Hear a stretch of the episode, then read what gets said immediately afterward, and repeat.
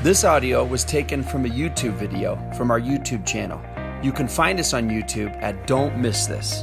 Also, sign up for our newsletter at don'tmissthisstudy.com, and you can follow us on Instagram at Emily Bell Freeman and at Mr. Dave Butler. Thanks for listening. Bye.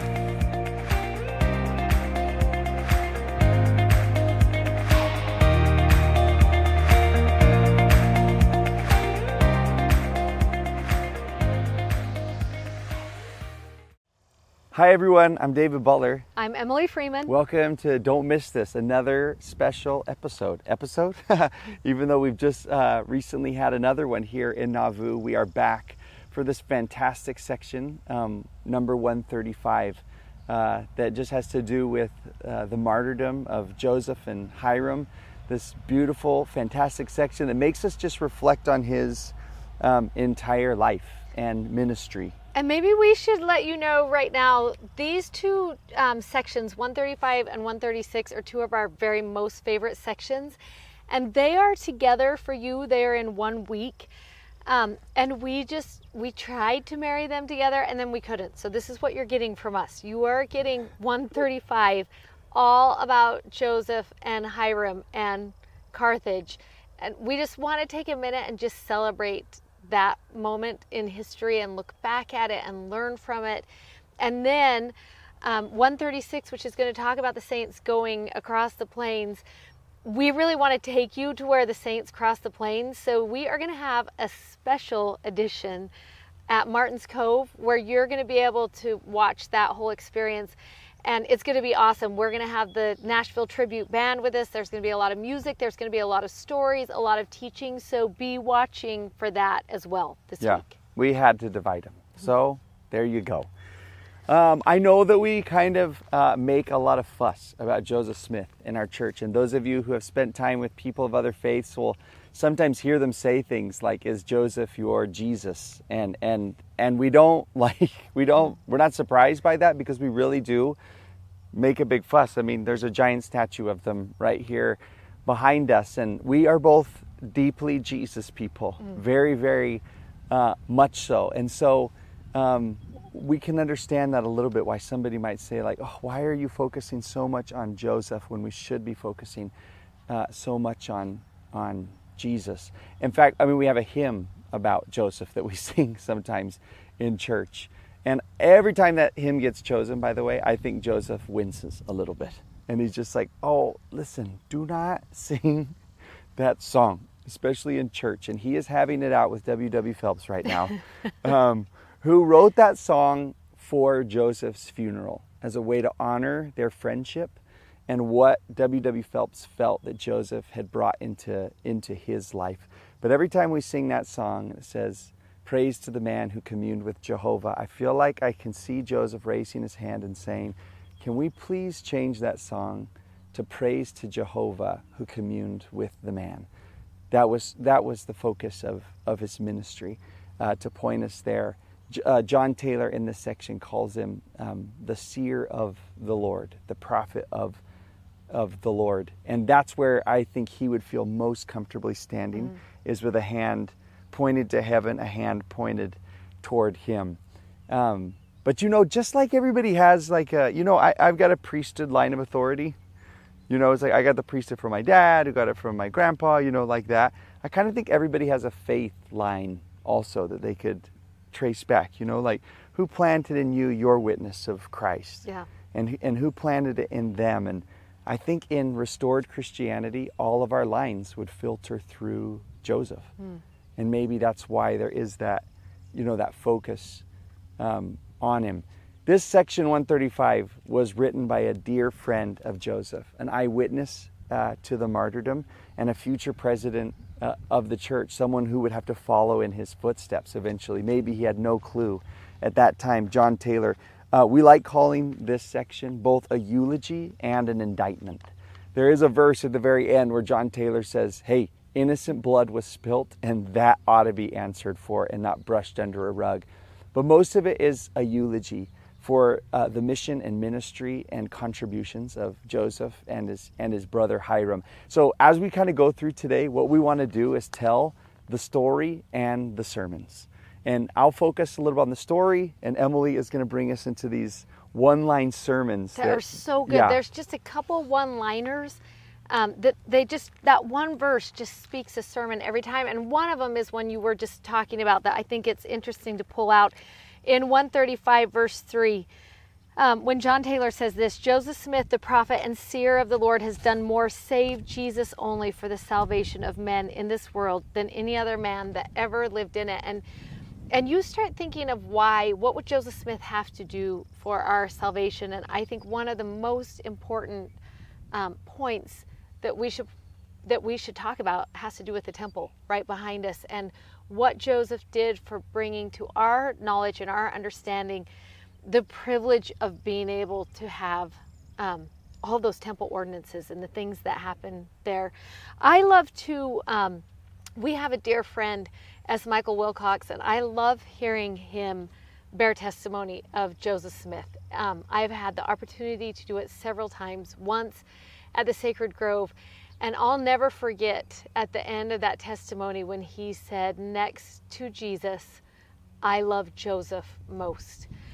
And it was such a sweet testimony and just so pure.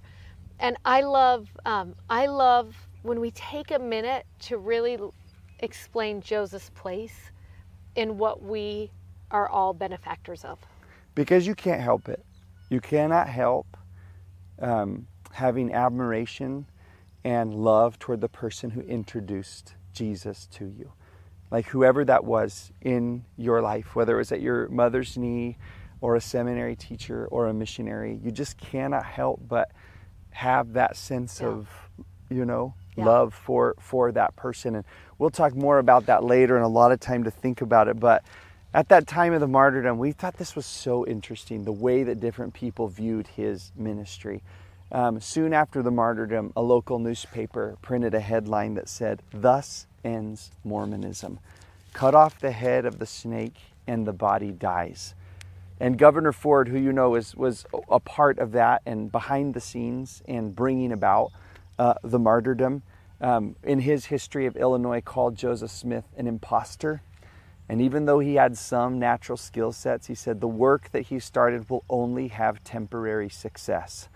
And we would love to compare those two false prophecies of Joseph and the work that he was engaged in, and compare it to some others that we hold a little bit more dear. Yeah, we love looking back to Moroni, clear back from Joseph Smith History at the beginning of the story. Remember what he says in Joseph Smith History 1, in verse 33, he talks about the work that God has for him to do, and then Moroni tells him that my name should be had for good and evil among all nations, kindreds, and tongues, or that it should be both good and evil spoken of among all people. And how interesting that they thought this would be the end. And we're still talking about Joseph today. And what it, like when you're standing here with this monument and then the even grander monument behind us, it's like, oh, that seems like really easy to believe. But spoken in 1823, in that little lean-to that we started at, that little log cabin with Joseph in his pajamas and Moroni in there, like in backwoods New York, to say something like that then was so, what a remarkable... prophecy. Yeah. It really is. Who believed it? Joseph must have been like, I think you came to the wrong guy. And even when he wrote it down, was he like, this does not make sense to me, but okay. You love that it says this in verse 6 of, I'm in Doctrine and Covenants, section 135, verse 6. It tells us, I love this line so much, that the Book of Mormon and this book of Doctrine and Covenants of the Church cost the best blood of the 19th century. Again, so different than what was printed in the newspaper, what was written in the obituary. And then we love this one at the very end of verse 6 that says, their names go down to posterity as gems for the sanctified. And just so sweet to see what Moroni and John Taylor and the saints believed about who Jesus, or who Joseph was and who he would be known as for the rest of his life. Yeah, and I love thinking about, like, wait, who knew him best? Who spent the most time with him? Who was able to hear his words, like, directly from him and watched it, you know, his character. As we are here at this spot here in kind of Old Town Nauvoo, it's interesting to just think about like how that last week of Joseph's life went down. There were a lot of contributions that led to the martyrdom. Apostates from within who turned his back on him. Joseph said, I might have lived longer if there was not a Judas in our midst. And to think about that it wasn't only a martyrdom, but a martyrdom brought about those who used to be close friends. Like it just, how painful and sad that, you know, that story is. But as things started to heat up here, one of those who used to be the second counselor in his first presidency, the man we talked about a couple weeks ago, William Law, got behind the printing of a newspaper called the Nauvoo Expositor that just slandered and smashed Joseph and the truths that he was teaching. There were lies in there. And Joseph even remarked about that newspaper, if I had let that keep going, blood would have flown through the streets of Nauvoo.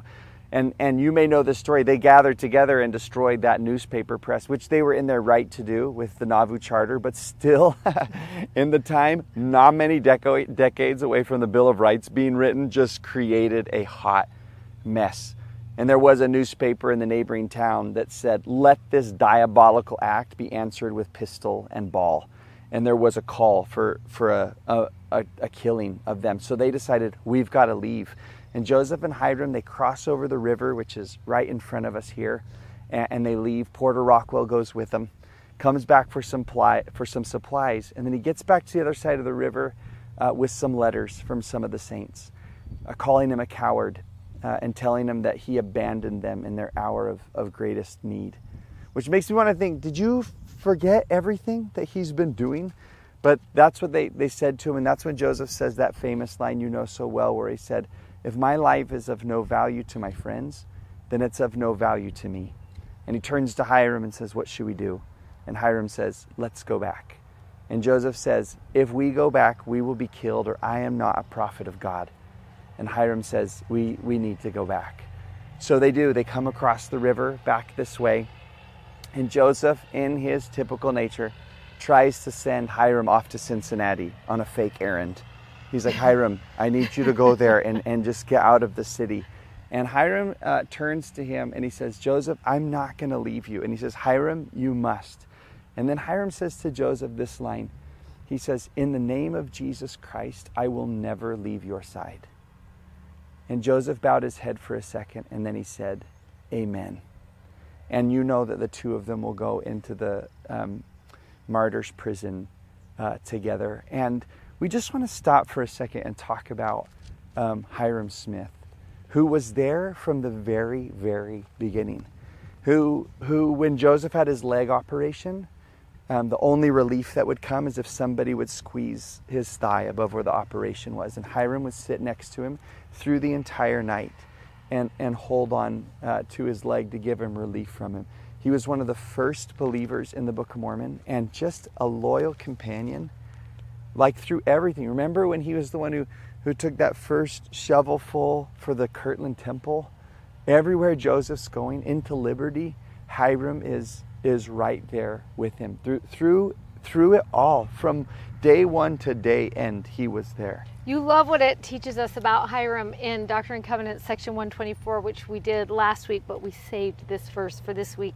It's in verse 15, and it says, and again, verily I say unto you, blessed is my servant Hyrum Smith, for I, the Lord, love him, because of the integrity of his heart, and because he loveth that which is right before me, saith the Lord. And isn't that just a great description of who Hyrum is? But then also in 135, one of those verses that just speaks a sermon is this one in verse 3. At the very end, it says, talking about his brother Hyrum, and it says this, in life they were not divided, and in death they were not separated. And we just love this statue right here. Every time I come here to Nauvoo, I stop and look at this statue, and I love that what the saints saw as they rode out is these two brothers together. And I just imagine this view of them from their backs going on to whatever it was they were doing next. whether it was Carthage or whether it was whatever they were doing in their life, that they just were in it together and supportive of each other even until the very end. Yeah, it makes you just think to yourself, I want to be a Hyrum to people. I want to be there quietly and consistently, boldly and bravely defending both the prophet Joseph Smith and the work that came through him, but just my friends. Don't you just love the idea of, in life, I will be committed to you, and in death, we will not be separated from each other. It's so powerful and beautiful. And just as a tribute to that loyal friendship, that brotherhood that the two of them had, we're going to have Jason sing us a song that he wrote about that strengthening relationship.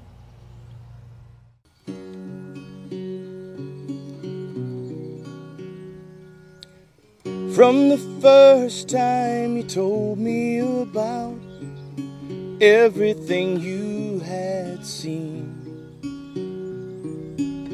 we were just boys, but there was no doubt that in my heart I believed that, brother, I'll follow you into a hailstorm of an angry town, with words like jagged knives. Every stone was meant to bring you down, something you'd know all your life. And brother, I'll follow you. Rain or shine, fire with faith like iron, you walk right on through, and brother, I'll follow you.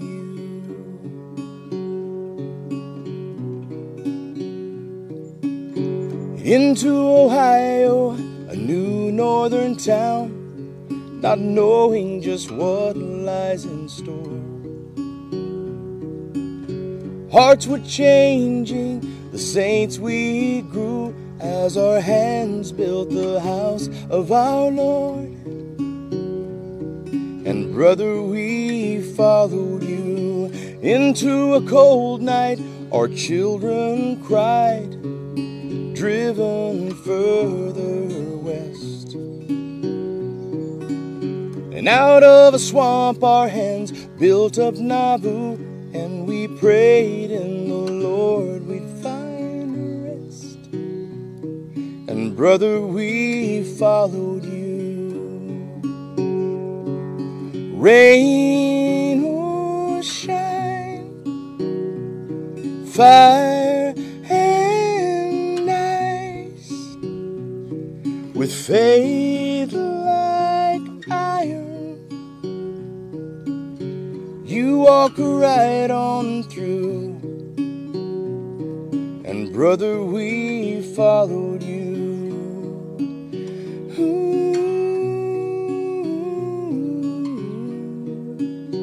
ooh.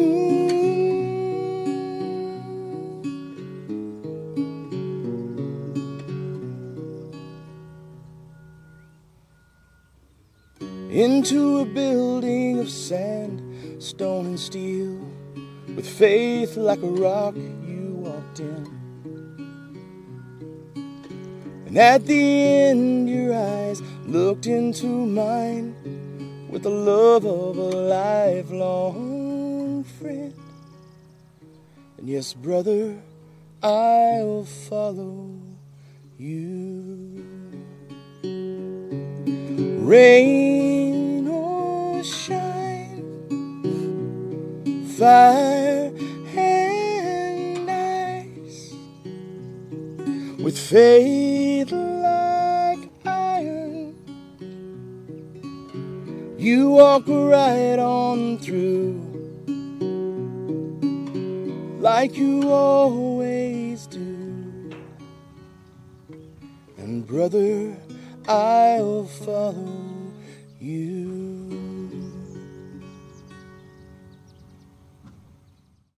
We we love that song and just the spirit of that song and what it teaches us about Joseph and Hyrum. Before we move on to what happened next, we just want to pause for a second back in 135. In verse 4, right in the middle, it tells us that that morning, before they left for Carthage, Hyrum had been reading in Ether, in the Book of Mormon, and he came upon this verse. It said this, "And it came to pass that I prayed unto the Lord that he would give unto the Gentiles grace, that they might have charity." I just want to think about that phrase for a minute. John Taylor tells us he marked that page. He folded down the corner of that page that morning before he left. And I think about Hyrum and knowing what they were about to walk into, knowing about the anger in the hearts of all those people. And I love the thought of him just thinking about that. Just give the Gentiles grace that they might have charity. And I love the lesson we are taught from that scripture in the Book of Mormon on this occasion that happened thousands of years later, and how sometimes charity becomes a witness or an outward expression of our testimony of grace in that moment. And had grace been a part of the culture then, both within the church and outside of the church, how different that outcome would have been for everyone. And I think the same is true today.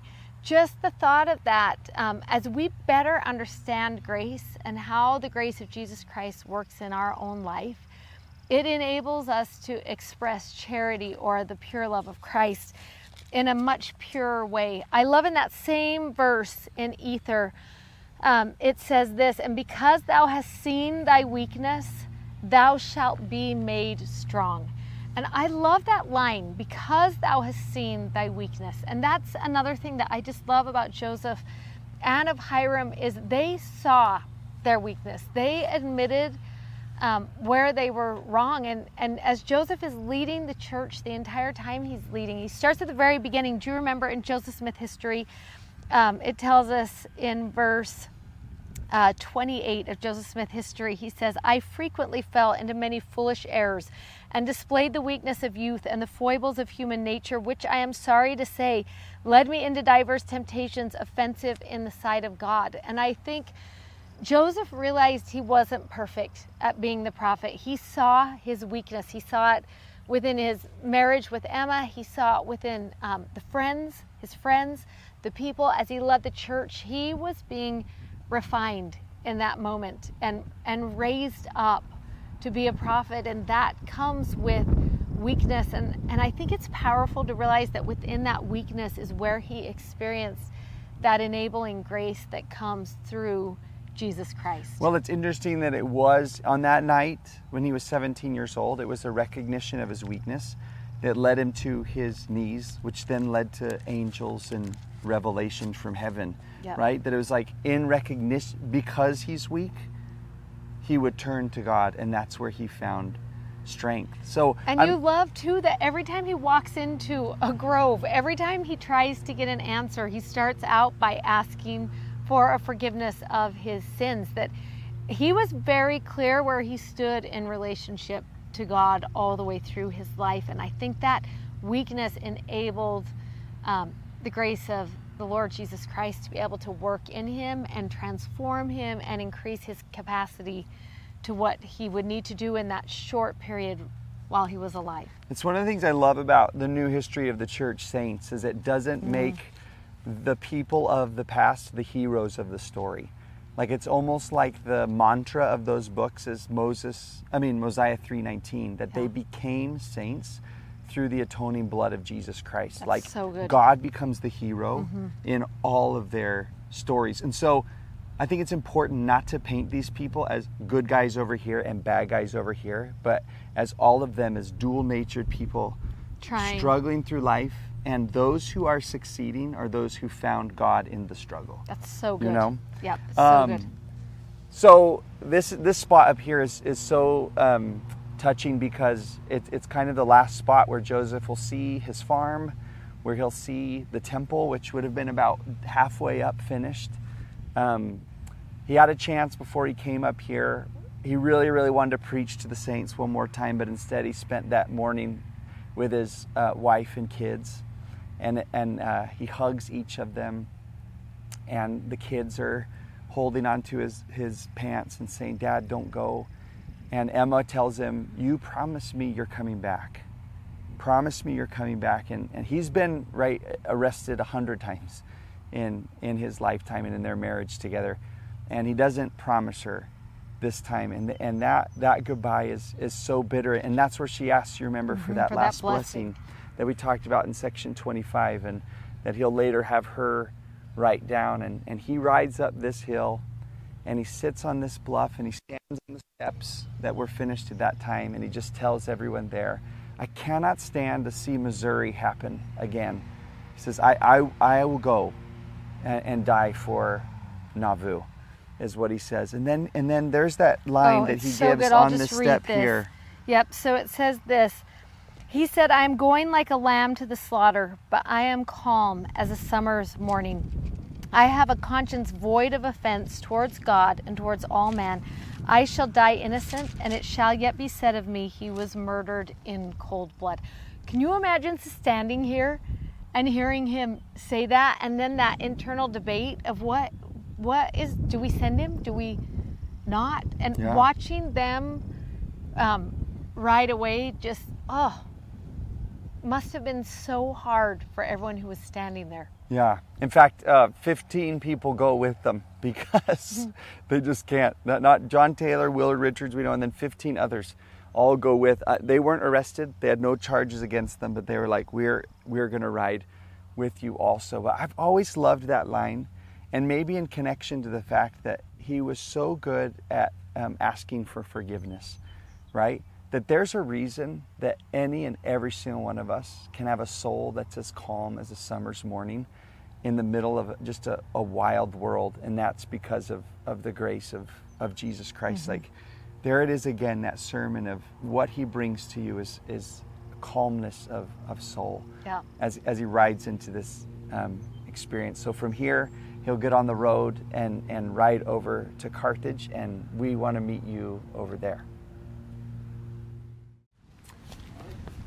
Joseph and Hyrum and the guards and all the friends who came with them would have gotten here to Carthage at about midnight, that night that they left Nauvoo.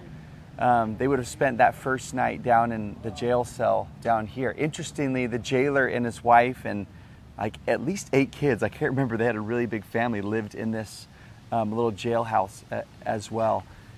They went to trial the next day and were acquitted of their charges of the riot of the Nauvoo Expositor.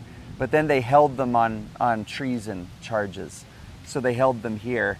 There's not too much about what happens during those days. That second night, I love this line from Dan Jones. He says, "We spent the night in prayer all together, which made this prison become a gateway to heaven." And it's so neat to think about how when God comes into a place, it becomes heaven. We saw that with Liberty Jail. Remember when Joseph came out of there and says, that place was a temple prison to me. All these friends that were there with him, one by one, Joseph sent them off on little errands until there was just a small group that was left. The night before the martyrdom, the day before the martyrdom, they're actually just walking around the jail. The family loves and trusts them. They end up sleeping in the bedroom upstairs.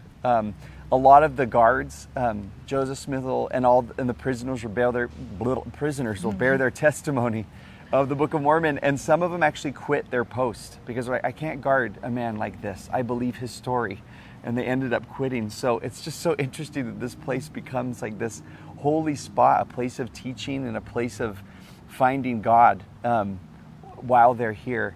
The night before the martyrdom, it's about midnight, and Joseph is sleeping on the floor, and there's a gunshot, and Dan Jones startles him, and Joseph calls him down to where he is on the floor, and he asks Dan Jones, "Are you afraid to die?" And Dan Jones says, "Do you think it's come to that?" And he gives this prophecy. He says, "Not for you. You will yet live and teach the gospel in your native land and bring thousands unto the truth." And if you've seen the front of Preach My Gospel, not the front, just the front page inside there, you know Dan Jones is this quintessential missionaries, all missionaries' hero, because he does leave and go on a mission to Wales and brings thousands of Welsh saints into the church. He was such a loyal companion and friend to Joseph. We actually named our little boy Jones after him, which is so cool. So it's the day of the martyrdom. It's Thursday. There's only 4 of them left in the jail at that point. Joseph Smith, Hyrum, Willard Richards, and John Taylor. The rest of the quorum of the 12, he has sent them off to the East Coast on missions. Willard Richards is just another one of his loyal friends, and let's just talk about him for a second. Joseph called him the doctor. He loved him. As they were coming to Carthage, as things were getting more serious, one of the things Willard Richards said to Joseph is, "If they hang you for treason, I will be hung in your place." Oh. Joseph said, "One of the things I fear most is being hung." And he says, "You can't do that for me, Willard." And he says, "I absolutely will." Willard's the one that Joseph gave a prophecy to, and he says, "There will come a day when your friends will fall to your right and your left, and you will be in a hailstorm of bullets, and not a hole will pierce your garments." And he says, "Do you believe me, Willard?" And he says, "No." And he said, "Why?" And he says, "Because I'm 200, 300 pounds, and I've been in a hailstorm before, and they all hit me." So he's got these 2 loyal friends, his loyal brother, there in the prison. It's Thursday, June 27th, it's in the afternoon. They're reading scripture. It's a contemplative day. And Joseph asked John Taylor if he'll sing one of his favorite hymns. And he does, and it wasn't called this back then, but today it's "A Poor Wayfaring Man of Grief." And John Taylor had a beautiful soprano voice, and he sang that hymn, and Joseph asked him, "Will you sing it again?" And John Taylor said, "I don't feel like singing." And he said, "You just start, and you'll get the spirit of it." And it's soon after finishing that the mob will break through the door, 150 to 200 people, with blackened faces. They come up the stairs, and the door handle doesn't work. The lock doesn't work. So all 4 of them are pushing against the door.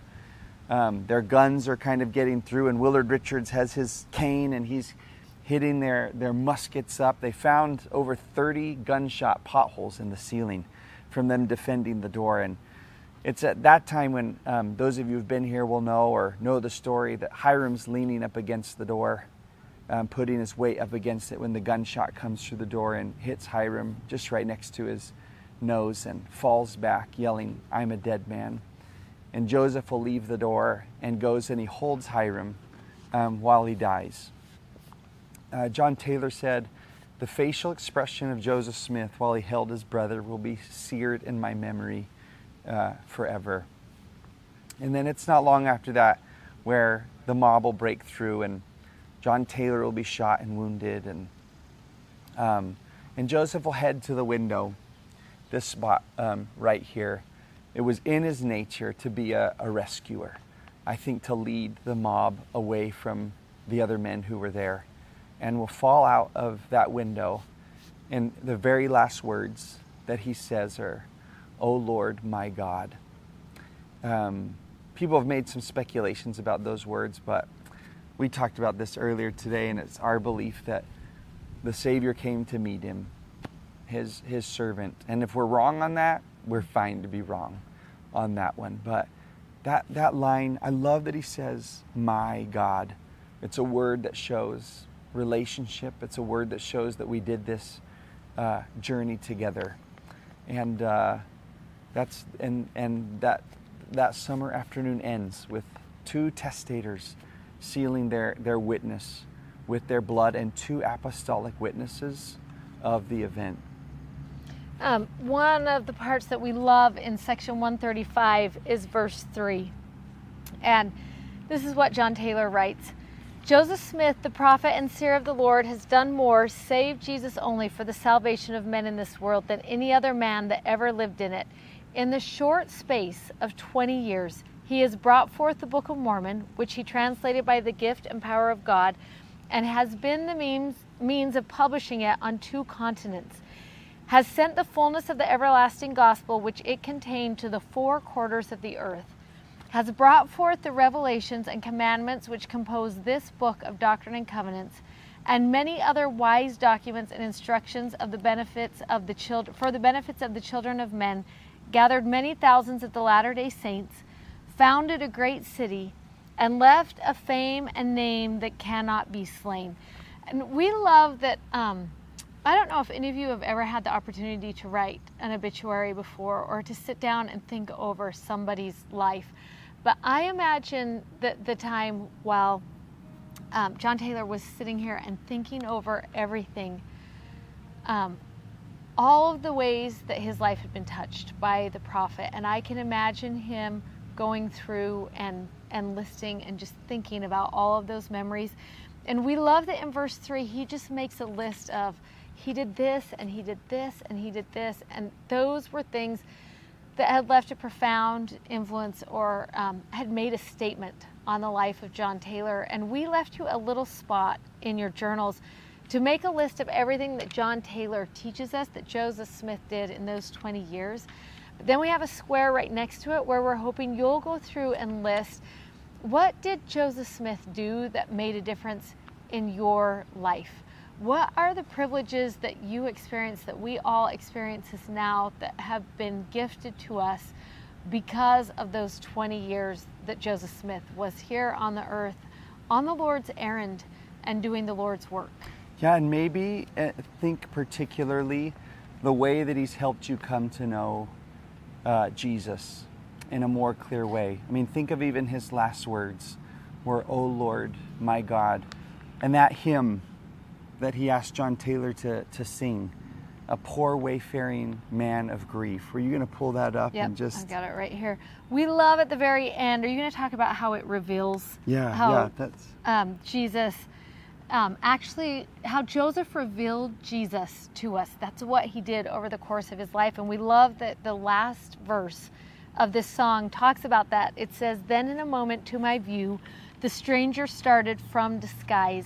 The tokens in his hands I knew. The Savior stood before my eyes." And we love that Joseph helped us see the Savior standing before our eyes, that he helped us see the Savior in our generation, in our dispensation, that the heavens were open, that God was speaking to his children and giving us commandments and rights and privileges that can only come through a prophet of God. And we cannot emphasize enough how dearly we love the Savior Jesus Christ, and how central he is to our life and to our faith, to our families and to our everything. But again, you just can't help but love the people who introduce him to you. And it makes me just think that as I think about my own list of how he's helped me come to know Jesus a little bit better, it makes me think of that line from the hymn that W.W. Phelps wrote, where it says, "Millions shall know Brother Joseph again." And that other line, "Death cannot conquer the hero." I think Joseph would say, that's because the hero conquered death. That is why we'll get to meet again. And when we do, I think in the spirit world, there will be a long line to meet him. And I will butt in the line all the way to the front. And I want to take Jenny, and I want to take all the kids, and I want to introduce them to one of my heroes. I want to say, he's the one that let me know that I get all of you forever. He's the one that let me know everything. Jenny and I went on a run this morning and walked by the gravesite, and I just thought, man, so much good in my life has come because he decided to lay his life down on the altar. There's so much Jesus in that, in the story. There's so much Jesus in Joseph. Right, mm-hmm. in his life. And I think he'll say, like, "Oh, you don't stop. He'll hug the kids, because I'm sure he's a hugger. And then he'll say, "Stop making a fuss over me. Let me introduce you to Jesus." And I'll say back to him, "Oh, my friend, you already have."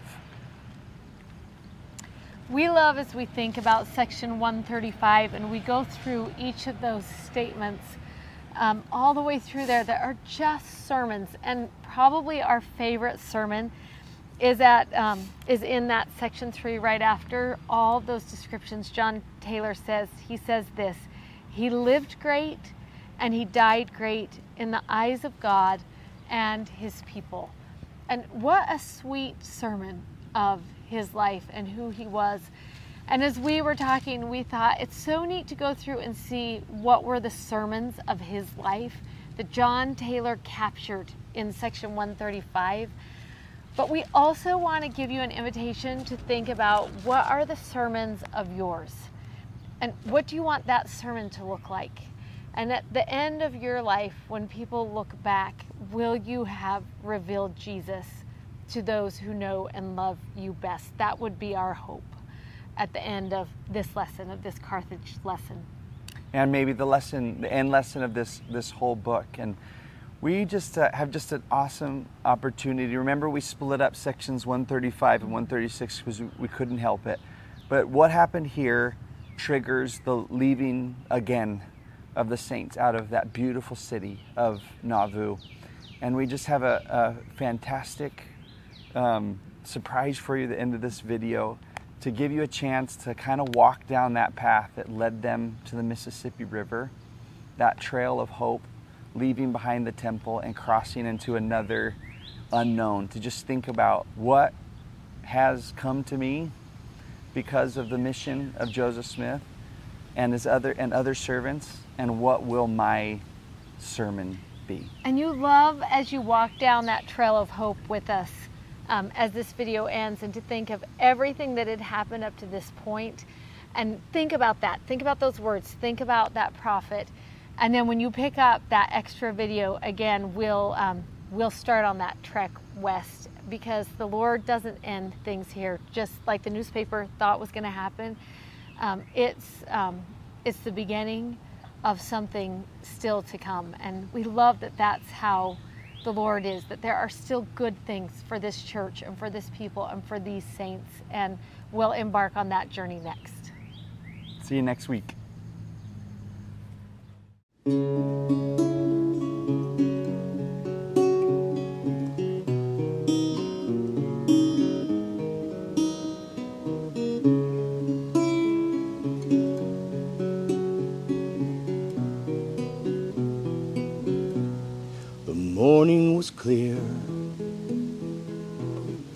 On the road from Nauvoo,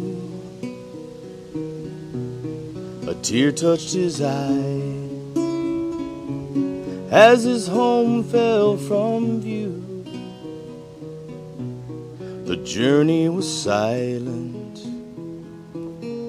and few words were said as he leaned to his brother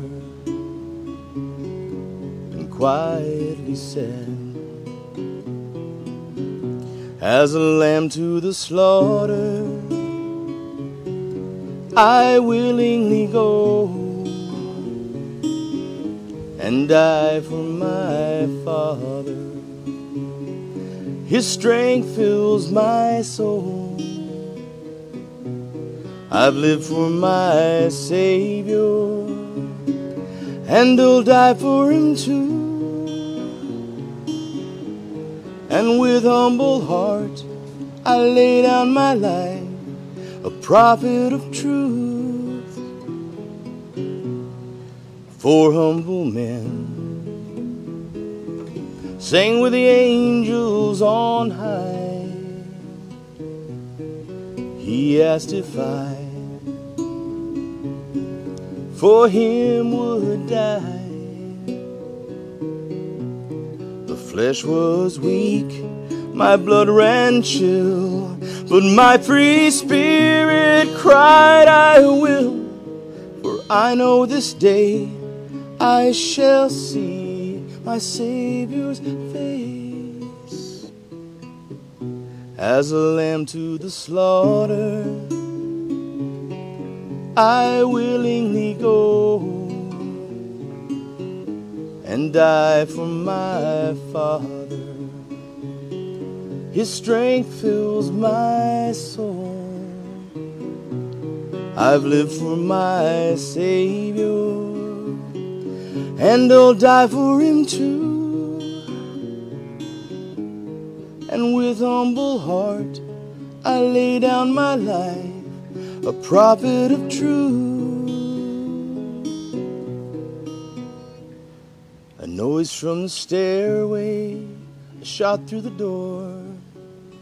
The first martyr fell to the floor. Tears filled Joseph's eyes, oh my dear brother Hyrum, today you'll find peace. Oh Lord my God, release my soul.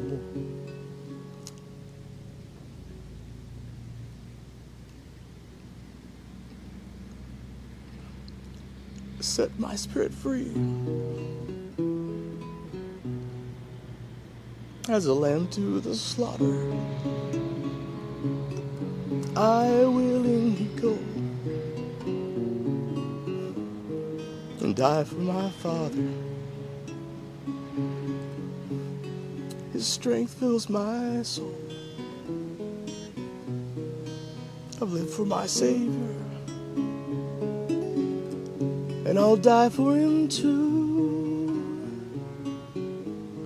And with humble heart, I lay down my life, a prophet of truth. But with humble heart, I go to my grave, a prophet of truth.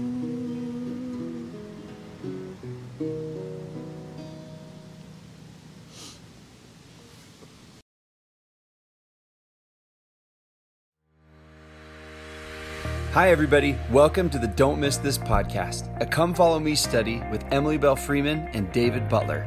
We fill this show up with all the things we think you don't want to miss in the scriptures every week. Thanks for listening. We hope you enjoy the show.